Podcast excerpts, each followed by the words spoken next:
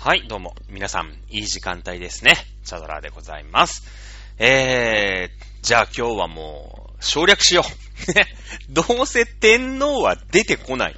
昭和天皇すら今日は絶対出てこないので、さあ、じゃあ、2回使って、ね、2週間使ってですね、えー、ヒトラーを喋らないっていうね、ヒトラーを語れって言ってんのにヒトラー語らないっていうね、えー、ことで、えー、2回にわたりまして、前回が、あロシア革命だっけ？ね、えー、ロシア革命。で、えー、その前が第一次世界大戦。これがっつりやりました。まあ、その前にね、えー、ヒトラー編4回ぐらいやってたわけですよ。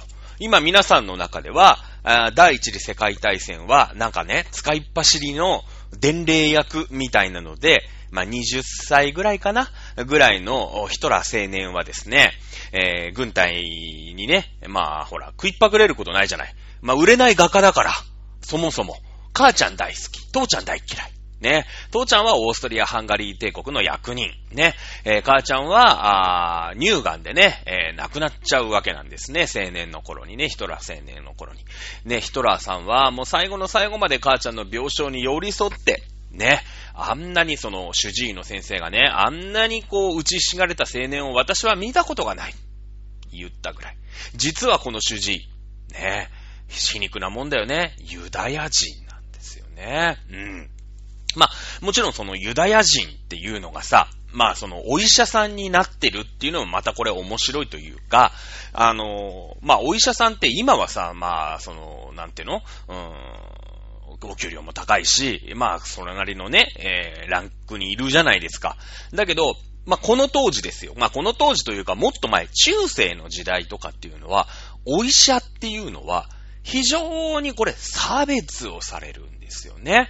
うん。これま日本とかでもそう。まあ当然なんだけれども、やっぱり生き死にを扱うわけですよ。まあ日本なんかでもそうなんだけれども、やっぱり死っていうのは、汚れになるわけだよね。やっぱり意味、意味嫌うものを、こう扱うわけになるわけですよ。例えばお肉屋さんなんてのも、昔はね、今は違いますよ。今は違いますけども、昔はすごい差別された。だと、靴屋とかね。うん。なぜかっていうと、生き物を殺して、まあ、その肉を加工する。いや、その後人間様食べるんですよ。だけど、人間様食べるとき、ね、貴族の人たちは、うん、フォアグラ美味しいわね、とか言って食べてるんですけど、ね、フォアグラってあれ肝臓ですからね。うん。だけども、あのー、なんですか？あそれをこう、ガチョウですか？アヒルかなんかをこう締めてさ、まあ、非殺傷をするわけですよ。ね、えー、靴屋さんだったり、ね、帽子屋さんなんていうのも、まあ、皮を取るよね。生き物を殺す。だから、まあ、非常にこう、なんていうのかな、差別をされたような、あ職種であったのは間違いない。うん。お医者さんもね、いや、当然高度な、うーん、医療技術ね。まあその時代その時代に応じた医療技術を持ってる特別なスキルがあるので、まあ、尊敬はされるんだけれども、尊敬されると同時に、なんていうのかな、異形とでも言うかな、恐れるみたいな。あの人はやっぱり死を扱うので、汚れている。ね、えー、いうような、あランキン、ランキングになってるんですよ。この時代でも、まだ。ね、この時代だって1900何年ですよ。もうちょっと前ですよ。もうたかだから100年ぐらい前の話。ね。それはもうなんか1400年とかね、1500年とかなんかブルボン朝とかさ、ルイ16世とかなんかそんな時代だったらまあなんかね、魔女狩りみたいのもあった時代だから、なんかわかるけど、つい最近までそうだったんですよね。ユダヤ人。ユダヤ人っていうのは国がなくなっても地点でバラバラチリチリになってるね、そういう下げすまされた、あまあヨーロッパの一族なわけですよ。だけれどもそのネットワークを使って、えー、金融であったり、ね、えー、商売をやってみたり。まあ、この話結構したよね。あの、世界中のネットワークがありますから、はい、ここでね、えー、何が儲かるぞって言うとそこで儲け話をする。お金を持ってますから、お金がない人にお金を貸して利子を取る。ね。これやっぱりさ、死の交渉じゃないけれども、やっぱ汚ねえやつっていうね。いや、そりゃ頼むよ、お金持ってんだからお金なきゃ貸してもらうんだけれども、なんか、ね、得体の知れない嫌なやつ。みたいなイメージなの、ユダヤ人って。だから、その、まあ、ヒトラーさんのお母さんが、まあね、乳がんになった。まあ乳がんっていうのは当然死に至る病ですから、ね、えー、もうお医者さんとしてもどうすることができないわけですよ。ね、今みたいにさ、その乳がん切除みたいなのがあるわけでもないからね、その時代ね。なので、もうあとは、いかに、えー、モルヒネでも打って、こう苦しまないようにね、えー、最後を見とるかっていう、その死を扱う、う職業なわけですよ。ね、これユダヤ人の医師だったっていうのが、あ医師ってね、医者ね、医者っていうのが、まあ、あこう当時のね、世相をよく表してるなと。思います。ね、えー、その後、ヒトラーさんは反ユダヤを掲げてね、えー、アウシュビッツですか、強制収容所でユダヤ人をまあ虐殺したということに、まあ今の世の中の歴史観ではまあなってるわけなんだけれど。ね、その時、まあもちろんね、えー、対、誇張されてるとは思うけれども、まあ多少なりとも反ユダヤということで国をまとめた男ですから、ね、ユダヤ人殺したんでしょ。ね、ユダヤ人。やっぱりさ、その全国民にさ、ね、ユダヤってのは汚ねえ奴なんだっていうので国をまとめた男ですからね。うん。えー、ですので、だけど、お母ちゃんがお世話になったあのユダヤ人のお医者さん先生、ね、えー、には、アメリカに亡命逃がしてあげたんですね。そんな心優しい、えー、ヒトラー、まだ青年時代、まあ売れない画家やって、使いっ走りでね、第一次世界大戦にちょろっと参戦したら、あなんかね、えー、人ったらしだからさ、なんかこう、やっぱ言葉巧みで上手いから、ね、相手のスパイとかもとっ捕まえて、えー、結構ね、なんか、6回ぐらい除勲されてるんですよ。勲章をもらってるんですね。第一次世界大戦ね、ヒトラーってのはね。うん。えー、言ったところぐらいまで、ヒトラー青年終えてたかな。うん。その後、まあ、第一次世界大戦が、まあ、終わりまして。ね、ドイツは残念ながら負け、敗戦国になってしまうんですね。さあ、問題だ。ね第一次世界大戦でもうヨーロッパ中が喧嘩してるわけです。でもドイツはさ、攻めてってるんだよ。ドイツの国内で一切戦争してないの。フランスの領内に攻めてって戦争して膠着状態。ロシアに攻めてって、えー、ロシアの領内で戦争が膠着状態。ね。えー、ロシアで睨み合ってる。フランスで睨み合ってる。っていう、まあ話なわけですよ。で、これはまたなんかね、あの、理由がありまして、うん。あの、この当時の戦争って、ある程度攻めるね、ある程度までは攻められるんだけど、防衛陣地を築いて守られたら、もうそっからニッチもサッチもいかなくなっちゃう。なんでかっていうと、その、大量爆撃兵器みたいなさ、そういうのまだないでしょ。いわゆるもうさ、ね、あの、自動小銃みたいなのをえっちらおっちら担い、担ぐ歩兵が、そもそももう、戦、戦争の主役なわけですよ。まだね、戦車っていうのがないんだわ。で、戦車って一応あるんだけど、その、いわゆる普通の車ね、トラックにちょっと厚い、こう、分厚い、こう、なんていうの、走行板をちょっとつけたみたいなのが戦車って言われてるじゃん。普通に四輪とかで走るのが戦車だったわけ。そこに、まあ、機関銃を持ったやつがいるみたいなね。これが戦車と呼ばれてた時代、まだなんかキャタピラでさ、ギャギャギャギャギャギャギャギャみたいなのが出てきてない。これで出てくるの第二次世界大戦なんだわ。うん。イギリスが開発するんだけどもね、最初に。うん。で、えー、まあ、なんでかって、今さ、その、戦車っていう話をして、そもそも戦車がね、存在してない。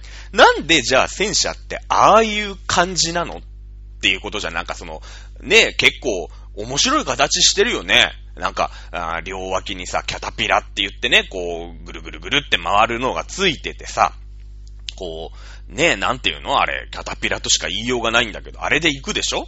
ね？なんであれがまず開発されたか。第一次世界大戦の教訓から戦車があの形になってったんですね。この時代、歩兵でしょ？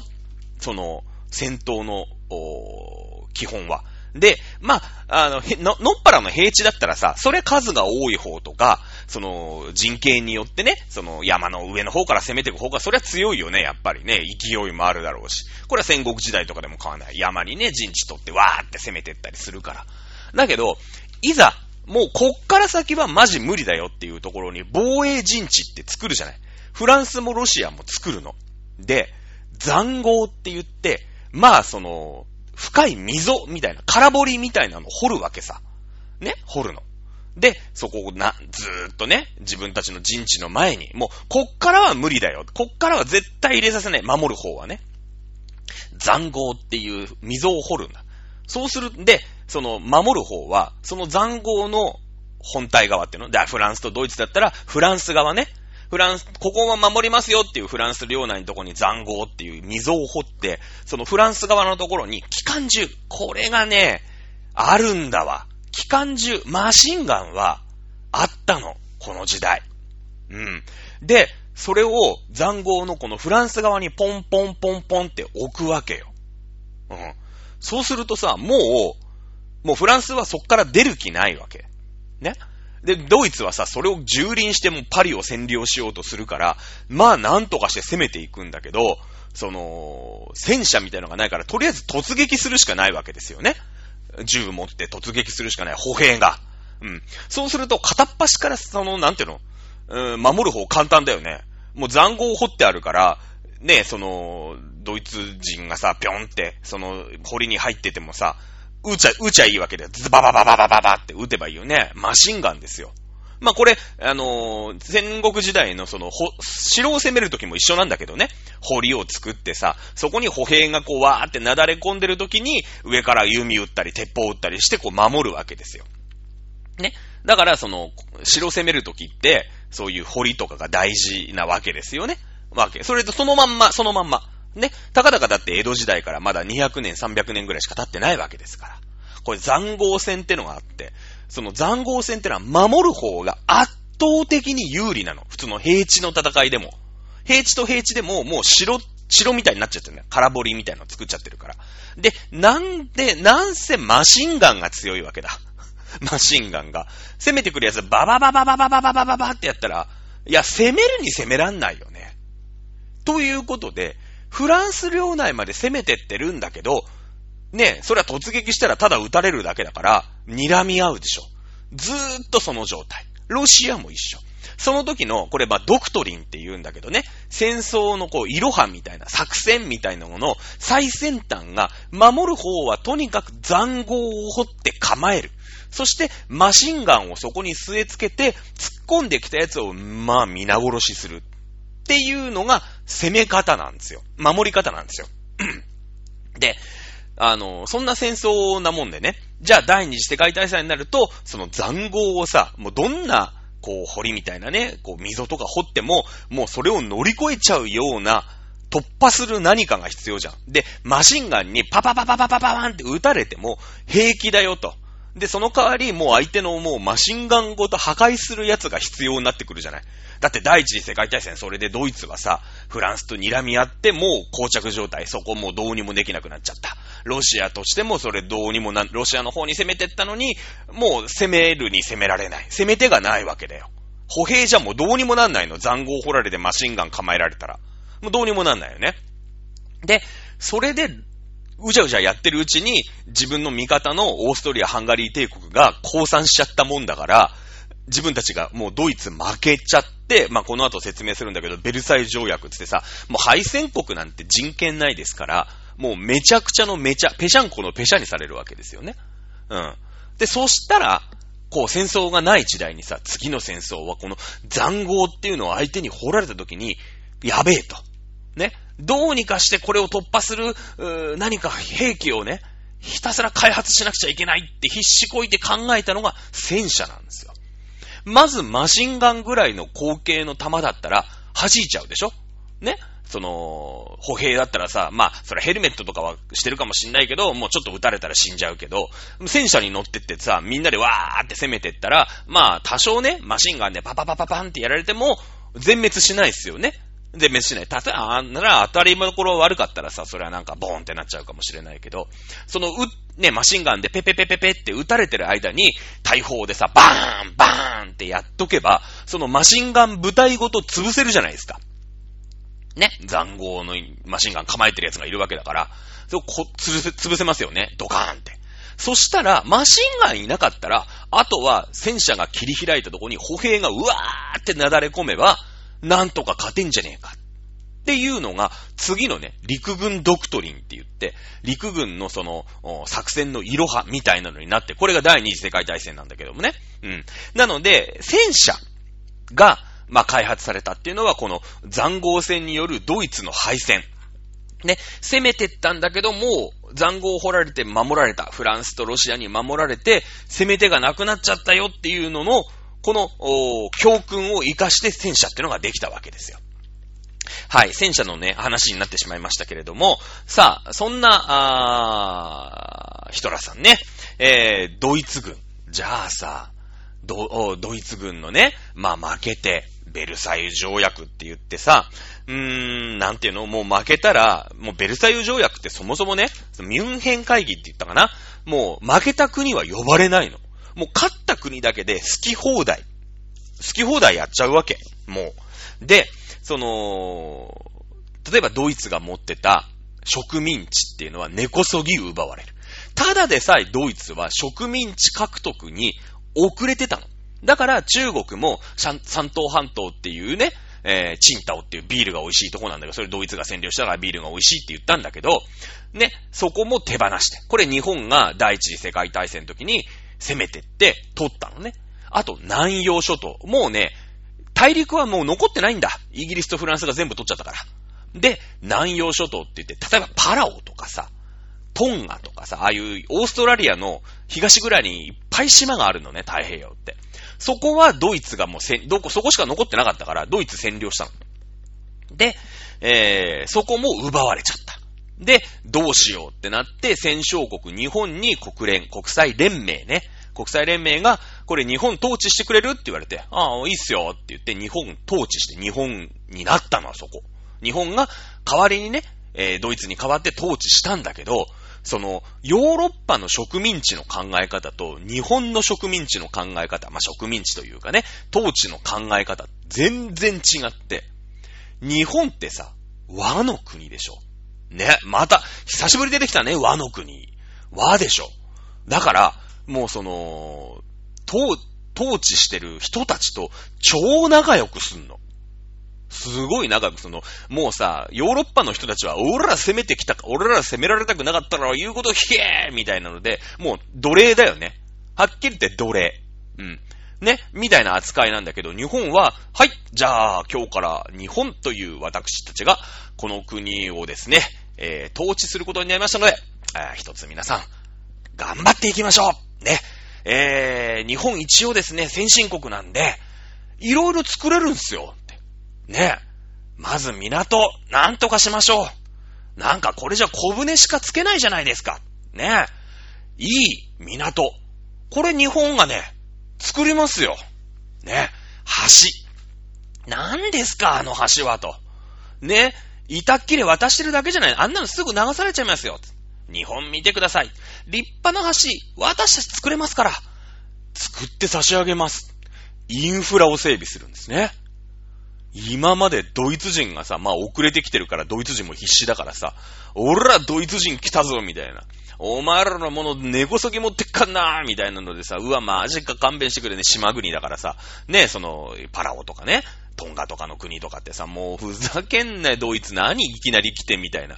なんか知んないけど、うっけねえやつ来てるしさ、大砲見てるし、拳銃ぶっ放すしさ、おっかねえから、まあなんか知んないけどもう、しょうがねえってなってたのが、ね、ドイツ戦争に負けて、えー、国連がね、まあ一応地理的にも近いから、あー、日本、そこをなんとかせえ、つって、わかりましたって言って日本来て、これからね、皆さん、ドイツの人たちとは大変仲悪かったですけどね、ねドイツ人は本当にひどいことをしました。ね。えー、私たちが来たからにはもう安心してください。じゃあ港作って橋作りましょうってやったもんだから、ね、あのー、すごいね、この辺の地域って、日本語が通じるおじいちゃんとか、まあ、とにかく親日なのね、国が。その、に、そんだけど、まあ、その日本が一応統治してたんだよ。まあ、いわゆる植民地的な感じなんだけど、日本がそもそもその植民地っていう感覚がなくて、和の国でしょ。ね。なので、もう現地の人たちと日本超仲良くしちゃう。で、もう日本の、日本からどんどん技術出して、ね、現地の人たちに教えたりとかしてるから、もうめちゃくちゃ仲いいのね。だからあの辺の国って、あのー、日本とね、仲いいんですよ。日本が統治した国で、あの、仲悪いの韓国だけ。ね。台湾も日本のもんだったんだけど、日本、台湾と日本今すいい関係でしょ？めちゃめちゃ親日国なんです、台湾って。うん。韓国だけ。韓国はね、あの人たちはちょっと頭がおかしい。ね。いうことで、この辺のおかしさもね、いつかまたちゃんとやっていきたいなと思います。さあ、ヒトラーさんに戻りましょう。えー、ヒトラーさんですね。まあ、あ第一次世界大戦は、まあ別にね、偉い軍人でもないですから、ただの一般兵でね、なんか伝令とかやってたぐらいですから、別にその音がめないよね。ああドイツ負けちゃったんだ、という感じなんだわ。で、えー、その、まあ演説のスキル、ね、人ったらしのスキルはあると。演説もある。ね。それから情報活動。なんか人の心を読んでさ、人を洗脳したりみたいなのもできる。ね。だけども、その、軍隊にね、あの、はい、軍隊、君たちは今から軍隊に入りますって言ってね、その時ってさ、ね、第一次世界大戦で、ね、あの、ドイツ中混乱してるわけ。で、ソ連ができる前でしょ。ね、ソ連ができる前だから、その、ソ連とできる前のさ、共産党もどきみたいなね、共産党にまずなりかけるみたいな、そのボリシェビキみたいな話しましたよね。共産党の考え方が、いよいよこう、ドイツ、ドイツとソ連って近いからね、ドイツにも怒ってくるわけさ。やっぱ、その、ベルサイユ条約つってね、1380億金マルクっていうもうとてつもない賠償金とかを、まあ、払わされなきゃいけなくなっちゃって、で、えー、ドイツの経済はもうさ、ずったぼろになるわけですよ。そんな賠償金払えない。まあ、この賠償金もね、実は、その全部払わそうっていうことは、イギリスとフランスは思ってなかったんだけどね、正直言って。うん。ドイツにそんな、その一つの国が、そんな金は払えるわけがない。ね。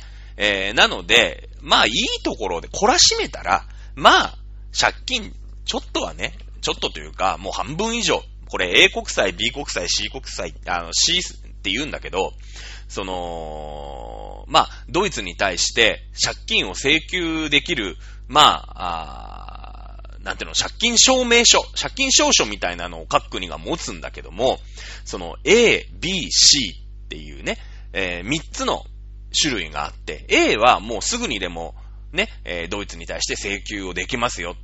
ね。で、A が終わったら B が召喚できますよ。ね。B の権利を持ってる人は A が払い終わったら、ね、えー、B っていうのを持ってる人がドイツに、はい、賠償金払いなさい。ね。賠償金払いなさいってこれ持ってるたらドイツからお金もらえますよっていうのが B 債権。で、C 債権っていうのが、その1380億マルクのうちのもう1100マルクぐらいは C 債権なの。C 債権っていうのは A も終わって、A 債権も終わって、B 債権も全部ドイツが払い終わったら、やっと、その C 債権っていうのはもう利子もつかないの、持ってるだけで。その A、B が終わったらやっとそこから利子がつきますよぐらいの債権なの。もう紙くず同然なの。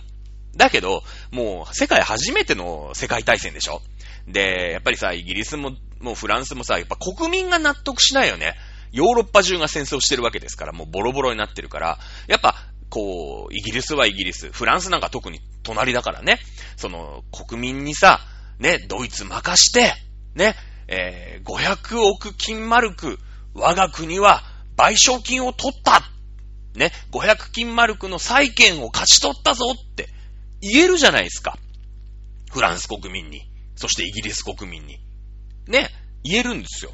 だけど、その中身は、実は紙くずで、一応ね、ドイツに、いや、C 債権っていうのも、そりゃ A が払い終わりました。B が払い終わりました。で、B は、確かね、A が払い終わらないうちにも請求できないんだけど、利子だけはつきますよ、みたいな債権なの、確か。うん。だから、その、うん、A が払い、A がさ、もう何十年もさ払ってて、その、その間も利子がつくから、その B 債権ってのはまあさ、なんか、ちょっとお得感あるじゃないなんかすげえ利回りのいい、あの、だけど途中で下ろせない、解約できない、うん、定期預金みたいな感じで。ね。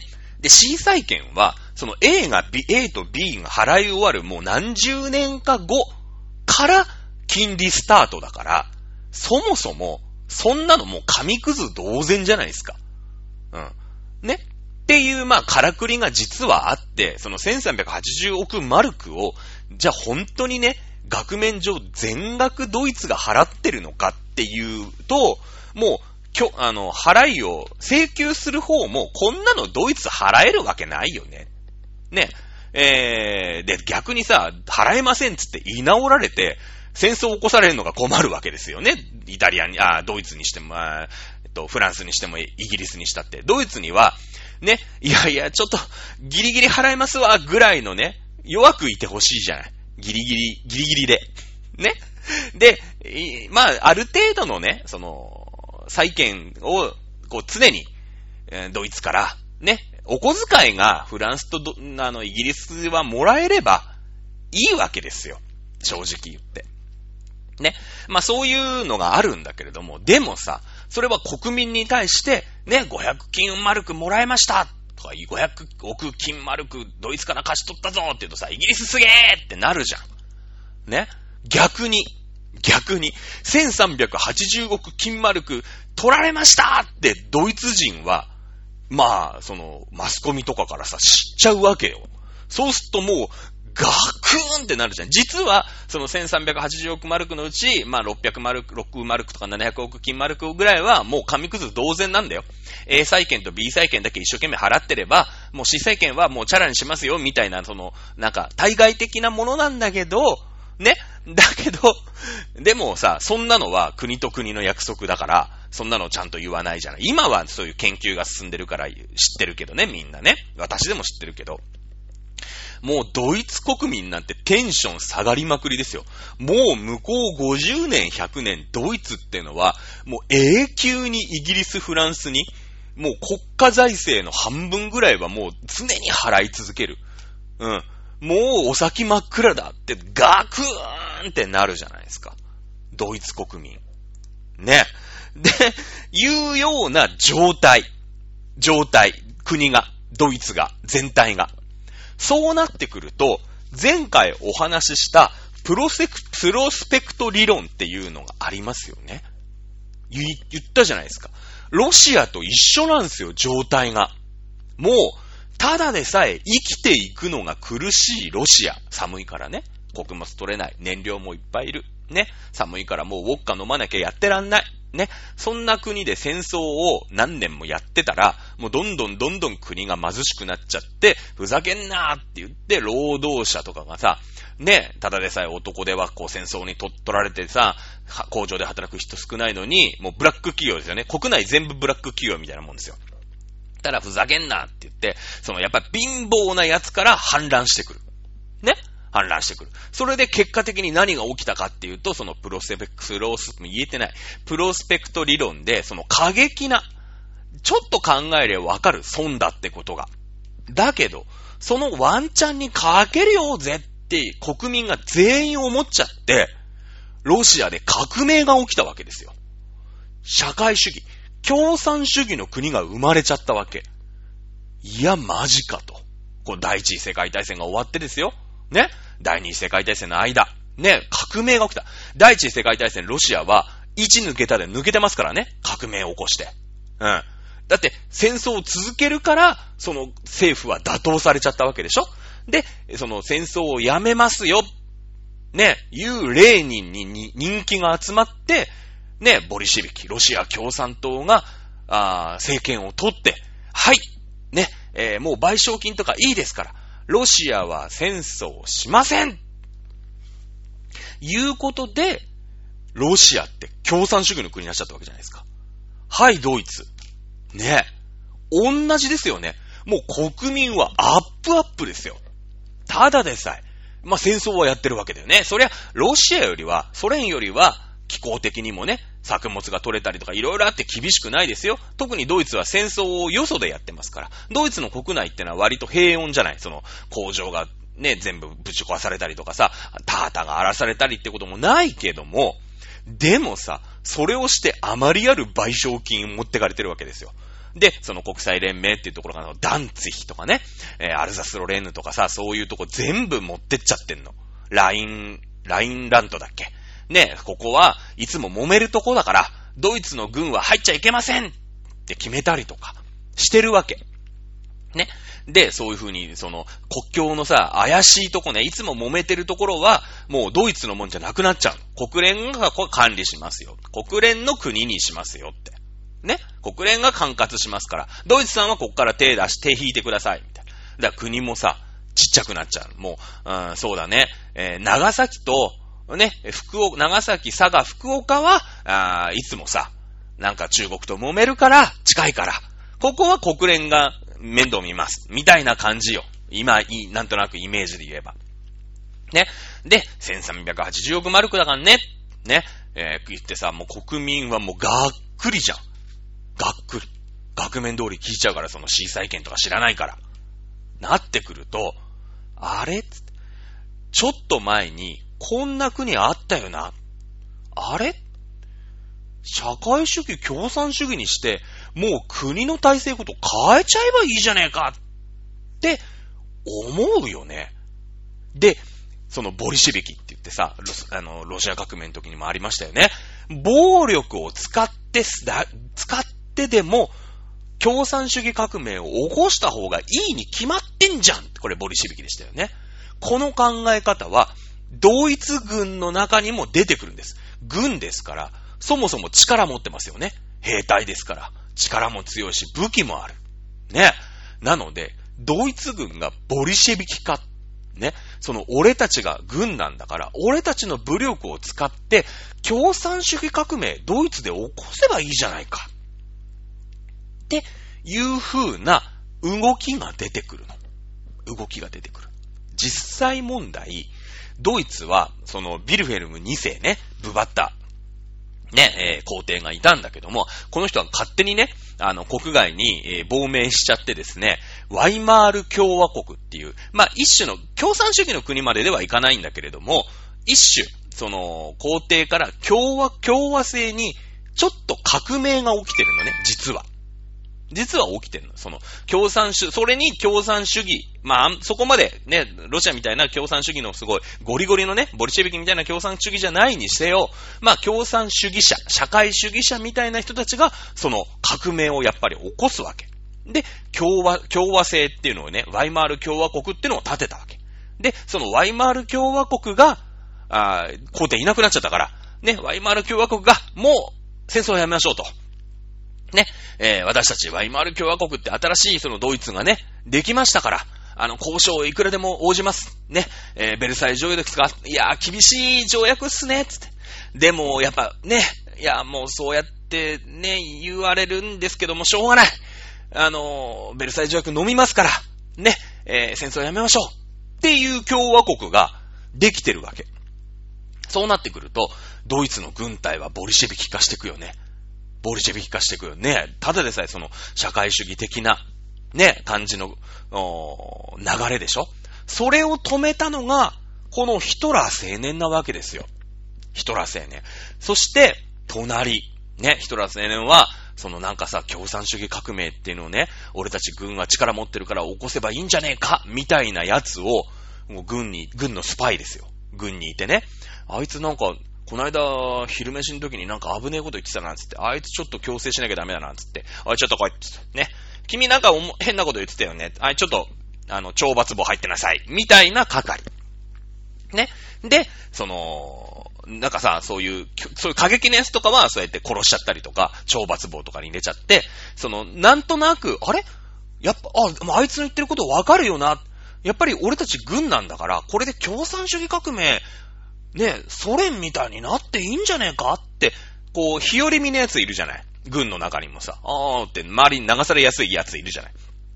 で、そういうやつは集めて、はい、はい、いいですか？はい、はい、人という字は、みたいな感じでね。もうだから、金八先生ですよ。はっきり言って。もう生徒を洗脳するわけ。ね？いやいやいやいや、そのなんかね、社会主義とか共産主義とか君たちなんか浮かれポンチだけど、いや、そんなことして国良くなんのって。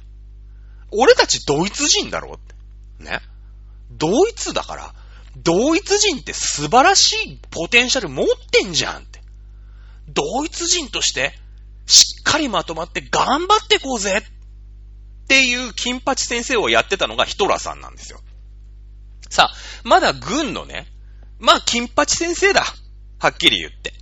ねまださ、そのドイツ国民全体が、ヒトラー、ヒトラーっていう声を上げるには、まだ早いんですよね。さあ、その辺をちょっと見ていこうかなと思うんだけれども、えー、アメリカだ。ここで出てくるのがね、実はね、アメリカだったりするんですよ。アメリカって、第一次世界大戦で、もうヨーロッパ中が戦争してるもんだから物が足りない。ね。食うものが足りない。なんとか工場、パン工場が足りない。缶詰工場が足りない。どんどん物くれ、物くれって言って、もうヨーロッパ中に金、そのヨーロッパ中に物を流してるでしょ。めちゃくちゃ売れるわけ。儲かる。ね。第一次世界大戦終わって、ね。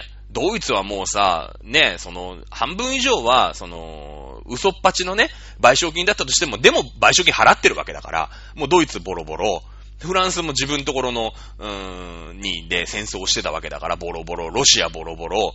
まあ、イギリスはね、本土は守られてましたけれども、でもまあ、戦争に参加してますから、ね、そこにも物が足りない。ヨーロッパ中で物が足りないわけ。アメリカに発注かかりますよね。バンバン物を売るわけ。アメリカ超潤う。潤う。で、これあの、日本の縄文時代の時にはお話ししたと思うんだけども、あの、やっぱさ、豊かだと、こう、文化が育つんだよ。ね？余計なことを考える時間が、まあ余計なことっちゃいけないんだけど、そういう文化的なことを考える時間が増える。例えばさ、無人島で5人漂着しましたとか、ね、もう、火炊くのもいっぱいいっぱい、で、獣取ってきて食うのもいっぱいいっぱいみたいな生活したらさ、なんか、ふふん、絵描いてやろう、油絵だぜ、みたいなのって、起きないじゃないですか。なんで？生きてくのいっぱいいっぱいだから。飯を食うのにいっぱいいっぱいだから。ね？だけど、なんかその文化的な生活ってやっぱりさ、その最低レベルの生活がもう、ね、もう守られて、ね、1日2日なくても、狩りとかに行かなくてもさ、飢え死にしないっていうところで文化って花開くわけですよ。さあ、アメリカってまだできたばかりの国だし、そもそもその戦争で勝ち取ってるよね。アメリカ独立戦争。で、その後にアメリカはね、実は内戦してるんですよ。南北戦争って言ってさ、そのアメリカの南と北で、その奴隷をね、許す許さない問題っていうのが、まああって実は。その、アメリカってそもそもさ、そのイギリスから、俺たちは自由だね、アメリカ独立戦争なんかして勝ち取った国だから、そもそもそういうなんか人権とかって大事にしたいんだけど、アメリカの、アメリカの南部では、その綿花農園とかさ、あ、まあ、今、今でもさ、アメリカの南の方ってニューオリンズとかね、うーん、とかって黒人多いでしょ？その、ジャズとかだよね。結局、その、綿花農園では、もうどうやったって黒人の奴隷が必要なの。だけど北では、そういうやっぱ、良くないよね。奴隷とかって、みたいなことで、もう結局どっち問題で揉めてんの？ずっと揉めてんの？で、いよいよ、その、まあ、第一次世界戦より前なんだけど、南北戦争、1861年にね、えー、威張る人って覚えるんだけどね、威張る人、黒人いじめて南北戦争って覚えるんだけど、ね、1861年から65年まで南北戦争ってアメリカ同士の南と北で戦争してんの。して、してるんですよ。ね？えー、だからもう中国、九州地方、ね、四国、中国、九州、対、なんか、関東みたいな、そういう戦いをしてるわけ。アメリカの中で。だからもうその、そもそもその、なんていうの、アメリカの中がまだその豊かじゃないから、あの文化とかがなかなか花開かなかったんだけど、花開かなかったんだけど、まあなんとかその南北戦争も落ち着いてね、えー、来たところにそのヨーロッパで大戦争が起きるわけですよ。ヨーロッパで。ね。そうすると物バンバン売れて、もうアメリカ人超お金持ち。リッチですよ。ね、多少働かなくてもバンバン金入ってくるみたいな、なってくるよね。そうすると、アメリカで、いよいよアメリカ文化というものが花開いてくるんですよね。アメリカの花開いた文化って何か。ね、アメリカのもう心だよね。ハリウッド。映画ですよ。今でもそうだよね。アメリカのハリウッドって言ったらもうすごいじゃない、規模が。アメリカ人のやっぱりさ、心の魂だからね。うん。だから、やっぱハリウッドとかさ、まあ、例えば、そうね、まあ今だったらアマゾンとかになるんだろうけど、まあその頃アマゾンないから、例えばコカ・コーラとかね。うん。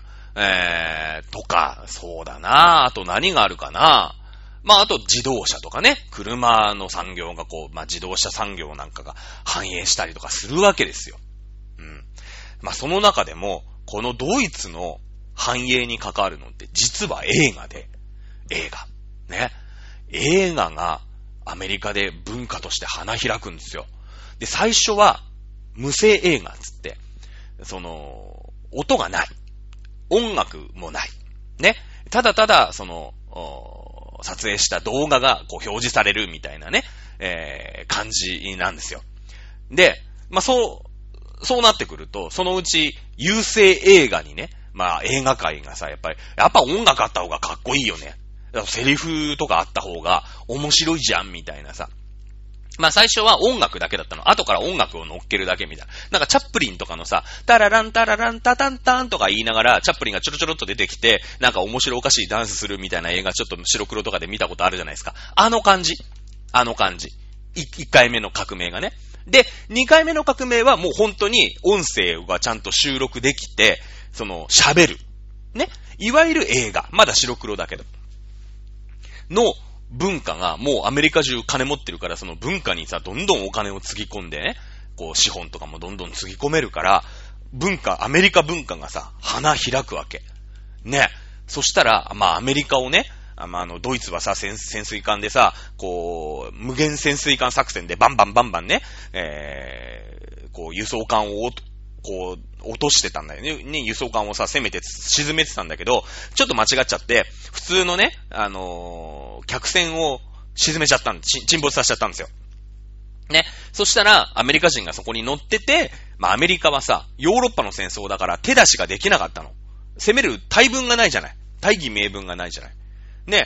だって戦争をしてさ、その戦勝国になれば、ワンチャン、その世界の覇権国、今はイギリスだけれども、俺もそのね、仲間入りできるかもしんないっていう、こう、気持ちがあるんだけど、ほらやったね、えー、ドイツの潜水艦が、俺らの船でね、アメリカ人をいっぱい殺したっつって、はい、仇討ちだって言ってアメリカ参戦するわけ。そしてドイツ負けるわけ。うん。アメリカ参戦されたらもうさ、そんな工業国がいきなりボーンって味方についちゃったらもうドイツ無理だよね。負けちゃう。で、負けた時のドイツ、まあ、ヒトラーさんね、まだまだ金八先生レベルなんだけど、なんだけど、徐々にね、勢力を拡大してくるわけ。でもさ、その軍隊の中で一生懸命演説してる金八先生だったら、国民に、そのヒトラーっていう存在が、わかんないよね。そんな国民熱狂しないじゃないですか。ここで映画なんですよ。映画なんです。あのー、やっぱりヒトラーさん自分で才能がある。ね。えー、べしゃりの才能があるっていうのは、まあ分かってただろうね。うん。俺の、お、お、の、なんていうの？うーん、演説は、人の心を感動させる自信がある。思ってるから、自分のこうスピーチを映画に撮らせるんですよ。映画だったらさ、簡単にコピーできるでしょ？で、簡単にいろんなとこで上映できるじゃないですか。ヒトラーさん一人しかいませんけれども、じゃあドイツ中のね、ミュンヘンに行ってみたり、バイエルンでやってみたり、いや、なんかそのヒトラーさんのね、えー、すごい演説があるぞって言ったら、みんなに広がるじゃないですか、映画館で。どうい、ね。それで国民たちが、あれ？面白いやついる。言ってることすげえわかりやすいよ。いう風に、まあ、思い、思ってくるわけ。で、ヒトラーさんのその、話のね、話術って、まずは、結構さ、なんか月光してね、ドイツ語で、なんだんだららんかーみたいな感じするじゃない？ごめん、適当。だけど、ヒトラーさんって、まずは、すごい穏やかに、静かに語り出すの。ね？ドイツの今の現状について、これはもう心に染みるように、ね。そして、そうだよな、そうだよなって、みんなが思うように。ここでテンション上がっちゃったらさ、みんなカッカしてさ、話なんか内容なんか入ってこないじゃないですか。ね話の内容入ってこない。ね。まず静かにドイツの状況を語る。ドイツ。ね。巻き込み戦に巻き込まれて、負けたと。ね。で、まあ、あビルヘルムも国外に逃げ、社会主義者がワイマール憲法を作ってね、ワイマール共和国っていうのを作って、弱腰の、ね、と、イギリス、フランスに屈し、アメリカに屈し、えー、ベルサイユ条約という、もうとんでもない、ね、領土は持ってかれ、植民地は持ってかれ、挙句の果てに賠償金だ。払えっこない賠償金だ。皆さんどうですか生活。苦しいですよね。なんとかしなきゃいけない。だけど、ドイツ国民がこんな悲劇を味わう理由どこにあるんですかね。実は、チャドラさんのこのこのラジオも、たまにゆっくり語りかけるときあるじゃないですか。これ実は、あの、まあ、これ私、あの、某ね、えー、大学の弁論部にいるんで、いたことがあるんですけど、まあ、そんな有名じゃない大学なんだけど、弁論部にいたことがありまして、これ習ったんですよ。あのえー、ヒトラーの演説のね、方法って習ったんだけど、まず静かに語りかけろ。そして情熱的に語りかけろ。これ理由、あの、習うんだけど、大学1年の時に習ったんだけど、ね、たまに使うんですけれども、どうですかね？合ってますかね？心に染みてますかね？皆さん。染みてなかったら僕はヒトラーさんよりもね、全然能力低いなと思います。はい。そして、ヒトラーさんに話戻しますよ。ドイツの状況を語る。そして、その原因は、なんでそうなったのかっていうことを語るんですね。ここは少し力を入れます。明らかに聴衆に向けて、今の現実の原因、あいつが悪いんだ。あいつらが悪いんだっていうのをまずすり込んでいく。ここで使ったのが、ユダヤ人。そして共産主義者。そして今のワイマール共和国です。ね。ユダヤ人。あいつらは、金儲けをしてる。ね。そして、貧しい人に金を貸して、利子を取る。とんでもない奴だと。なんなら、戦争を起こして、ね。いろんなところで戦争を起こして、ほら、セルビア人とかがさ、ね、バーンってやっちゃったりして、第一次世界戦で起きたわけでしょ？一番儲かるのは商人なんですよ。うん。ね。戦争をして、一番ボロ儲けしてるあいつらがまず悪い。ね。戦争で儲けてんだよ。ありえないよね。そして共産主義者。えー、国がさ、まあ、不安定になるよね。やっぱりさ、その、共産主義っていうのは、その、もう国とかそういうのいいよね。みんなのもんじゃん。そして貧乏人の国。まあ、簡単に言えばね。みんなの国じゃん。金持ちとか資本家とかいるからおかしくなっちゃうんだよっていう考え方で、今までのそのさ、世の中をひっくり返そう。ね、トランプゲームの革命ですよ。3が一番強えみたいなね。4が一番強えみたいな。そういう世の中にしようって言って。そうするとさ、もう国はぐちゃぐちゃになっちゃうじゃないですか。ね。だけど、今、実際問題ドイツの中、軍隊の中にだって、共産主義革命を起こそうとしてる奴がいる。ね。だから、ロシアそうでしたよね。もう戦争をやめてくれ、戦争をやめてくれって言って、共産主義革命、まずデモが起きたでしょ？国民の中で。そしたら、軍隊がその国民の方についちゃったじゃないですか。ね？だからロシア革命できたんですよ。軍隊がまともに、ね、えー、何言ったん？一般民主って言って、それを押さえつけられれば、革命なんか起きないんですよ。ね？ってことは、やっぱさ、国の、ドイツとしての国が不安定になるよね。共産主義ってやつがちょこちょこでも現れたら。で、軍隊はボリシビキだから、力持ってるから、この俺たちの力使っても共産主義革命した方がいいんじゃね？これはさ、ドイツの国、ドイツっていうものに対して、えらい不安定にさせる。あいつらが悪い。共産主義者っていうのは本当に敵だから。次。じゃあ、ビルヘルム2世がいなくなったんだろワイマール共和国なんだあれはと。弱腰で。ね？つい、俺たちは強いドイツ。何にも恥じるところがない。戦争にだって負けてないんだよ。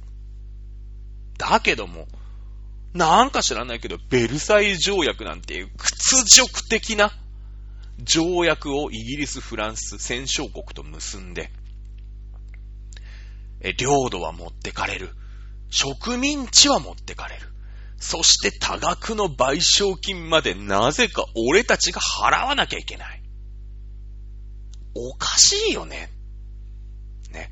というふうに、今のドイツの状況、ね、みんな苦しいよね、生活が苦しいよね、そしてなんでそうなったのか、どうい、何が悪いんだっていうのを明確にするんです。ね。で、えー、その時にやり玉に上がったのがユダヤ人、共産主義者、そしてワイマール共和国。ね。で、そして3番目に、そいつらを何とかするんだ俺たちは誇りあるドイツ人なんだって力強く語っていくんですね。力強く語っていくんですよ。ね。えー、まあそういうね、のが、アメリカ。戦勝国なんですよ。戦勝国でボロ儲けしてるアメリカで花開いた映画文化。ハリウッドですよ。ハリウッドの優勢映画ですよね。無声映画から、まあ、トーキーって言うんだけどもね。まあ、いわゆる白黒映画ですよ。あの、音、音声のついた。ね。えー、白黒のキルクフィルム。これで、ね、あの、今までただただね、ある、軍隊のクラスで、有名な金八先生ぐらいだった、ね、えー、ヒトラーさん。これがですね、この演説が瞬く間にドイツ国民に全体に広がっていくんですね。うん。で、国家中心。独裁ですよ。独裁。ね。で、ドイツ国民も、その、もうニッチもサッチもいかないから、多少、その人権がないとかさ、ね、あの、ヒトラーは、俺には文句言わせねえ。ただし、俺がドイツを復活させるっていう強い信念で行動力もあったんですよ。で、結構正しいこともやってて、その、アウトバーンってあるじゃない。もうドイツの高速、高速道路。すげえまっすぐだから、あの、線形速度の上限ないの。今日本って100キロとか80キロでしょ？だけど、もうないの。何キロ出したってスピード違反にならないっていうアウトバーンっていう高速道路があるのね。で、これをヒトラーは作ったりしてるの、実は。公共事業ですよ。もう、まあ、この後喋るんだけど、世界恐慌が起きるわけ。結局ね、世界恐慌が起きて、もう、今度ヨーロッパから、今度頼みのアメリカまでぐったぼろになってくるわけ。ね。そうすると、もう、アメリカ、あの、ドイツ、ドイツはさ、ただでさえ負けてるのにもかかわらず、もうずったぼろのずったぼろになっていって、ね、その、もうヒトラーにさ、期待するしかなくなっちゃうんだよね。ちょっと怖いよ。人権無視するよ。俺への反、俺への、反論は全くもって認めない。ぶちのめすよ。ぶち殺すよ。っていう、うん、ヒトラーさんに、まあ、今後なっていくんだけれども、まだそのレベルじゃない。まだね、こう、ヒトラーさんがぐいぐい、こう、弱々から中堅ぐらいまでね、政治家として、えー、大きくなっていくところがね、まあ今日の授業な、まあ54分だからさ、もう今日このぐらいで終わりだよね。次回が、まあ、そろそろね、実はね、人らへん終わりにしないと、次、オリンピック始まるでしょ。オリンピックの時にはね、私、国歌をやりたいの。あの、オリンピックってさ、勝つとさ、国歌流れるじゃない？君が代だったりさ、正常期だったり流れるじゃないですか。だから、オリンピック期間中に国歌編に行きたいんだけど、ちょっとまだ行けないかもしんない パラリンピックまでにはなんとかしたい。いうことなんだよね。さあ、まだでもね、ドイツで、うーん、まあ、アウトバーンはね、えー、もちろんドイツで政権を取った後の話になるんだけれども、おまだまだね、えー、ドイツを統一するまでには、えー、ちょっと時間が必要なんだよね。うん。それには、その、ファシズム。ね、まあ、ナチズムでもいいんだけど、同じような考えで、独裁政権がヨーロッパで誕生するんだよね。それには、今度、1929年ピクニックの世界恐慌というものが大きく関係してきます。大きく関係してきます。ここで世界恐慌が起きなかったら、何も、まあ、イタリアでね、ムッソリーニというファシ、えー、ファシズム。ね、ファシスト党というとこの党首なんだけれども、ファシズムが起こることもなかっただろうし、ヒトラーもここまでね、ドイツでナンバーワンを取るほどにはならなかったんじゃないかと。いうふうに言われてるんですけど、残念ながら1929年10月24日だったかな木曜日だったというような気がしますね。えー、暗黒の木曜日ですけれども、株の大暴落。これ何回か前に授業で言いましたよね。あのー、まあ、株っていうのはさ、ね、アメリカがバンバン第一次世界大戦中も儲ける第一次世界大戦が終わっても儲かるから、ね、アメリカにどんどんみんな投資して、行くよね。だけども、そのうち、作りすぎちゃうわけ。みんな。そうすると物が余るじゃん。え、この会社ちょっと先行き危なくね？ってなるとみんな株を売る。ね、今までは100円株、1株100円だったら、ね、俺は120円で買う。俺150円で買う。俺200円で買う。俺250円でも買う。だって、来月には300円になってるじゃんって。なるから、みんないい時はね。だから株がどんどんどんどん上がっていく。これバブルだよね。アメリカのバブルだよ。だけど、あれ？イギリスは結構もう復興してきたね。あ、イギリスのものはもうイギリスで作れるんだ。じゃあアメリカにもう発注かかんなくなるね。あれ？フランスもまあまあ復興してきたね。いや、フランスのものもアメリカに発注かかんなくなるんだ。ね。えー、アメリカはさ、みんなから株集めてお金持ちになってるから、どんどん工場建ててもっともっと儲けようとするでしょ？ね。だけども、あれ？これアメリカ、物余るぞ。売れなくなるぞって、10月24日に気づくんだよね、みんな。やっべえってなって、300円だったら、ええいや、じゃあ俺300円のうちに売っとくわ。ね、それは儲かるからね。100円で買って300円で売りゃさ、200円、1株200円の儲けだから、売っといた方が楽だよね。え、俺300円で売る、300円で売るつって。いや、いや、俺200、ね、俺、俺280円でもいいから、売れるんだったら売るよ、つって。いや、俺250円でいいから、頼むから買ってくれ、つって。ね、俺売るから買ってくれ、っていう叩き屋になるでしょ。いやいや、俺もうもう、いい、俺100円で買ったから、もう110円でいいよ、つって。110円でいいから買ってくれ。ね。え、だって、来月再来月になったら80円になるかもしんない。70円になるかもしんない。これ損するよね。だからもうとにかく買ってくれ。